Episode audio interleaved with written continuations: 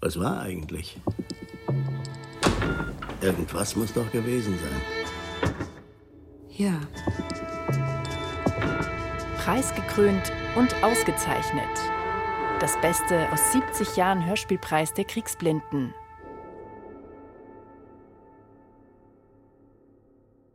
Zum vierundzwanzigsten Mal verleihen wir den Hörspielpreis der Kriegsblinden für das beste Originalhörspiel deutscher Sprache, das urgesendet wurde im vergangenen Jahr über eine Rundfunkanstalt der A R D.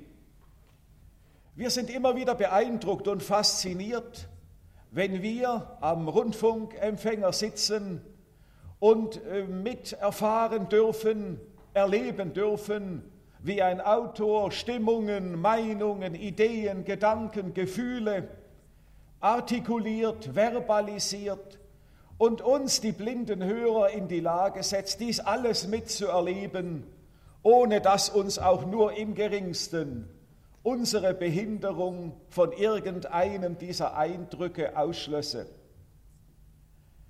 Wir meinen, dass es eine Pflicht für uns ist, hier der Dichtung, der Literatur, den Autoren eine Tribüne zu bauen, weil wir auf die Dauer doch meinen, dass das Antlitz dieser Welt nicht geprägt wird durch Krieg, durch Gewalt und durch anderes, sondern weil wir glauben, dass das Antlitz dieser Welt geprägt werden wird vom Geist, von der Idee, von der Sprache und, wie wir hoffen, auch von den schönen Künsten.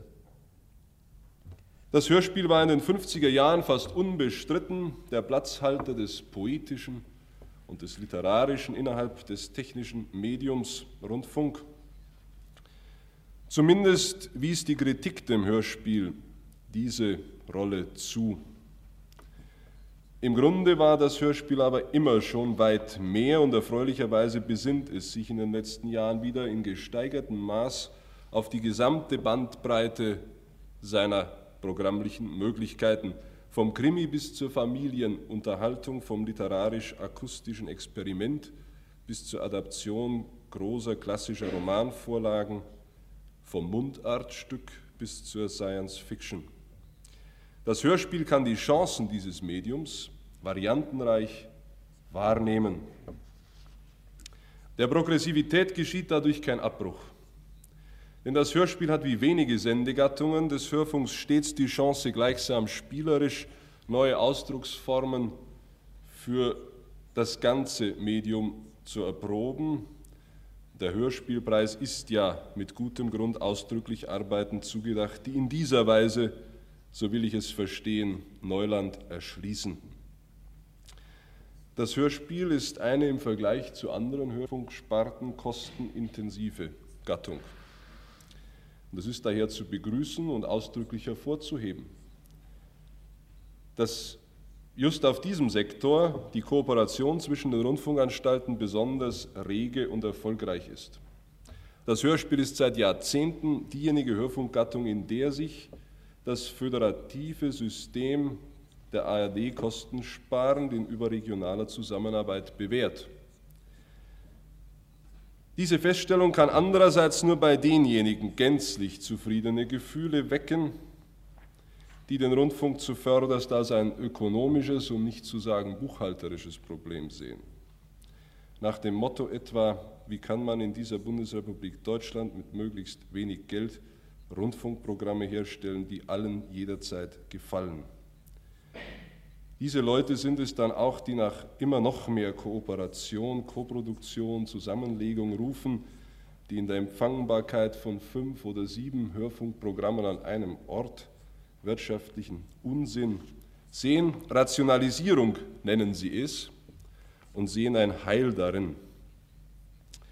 Aber Freiheit wie Kultur leben auch aus der Vielfalt, aus der Fülle, ja sogar, horribile dictu, aus ungeregelter, unabgestimmter, selbstständiger, spontaner Fülle.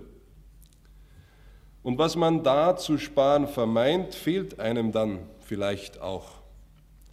Was preiswerter bloß werden sollte, gerät plötzlich nur billig zu billig. Ich möchte nicht missverstanden werden, die Rundfunkanstalten sollen mit den ihnen anvertrauten Geldern sorglich und sparsam umgehen und jede wegweisende Kritik soll uns willkommen sein. Sie sollen daher auch zusammenarbeiten, wo immer dies geht und sinnvoll ist. Aber nicht immer und zu jedem Ende ist es sinnvoll, wo dadurch bloß weniger Aufwand entsteht. Wir sollten nicht auf schöpferische Vielfalt und selbstbewusste Unterschiedlichkeit verzichten, bloß weil es vielleicht im Monat Pfennige mehr kostet. Für so arm darf sich diese Gesellschaft nicht selbst halten, wenn sie nicht armselig werden will. Es wäre, nehmen Sie nur alles in allem, auf Kosten Ihrer Zukunft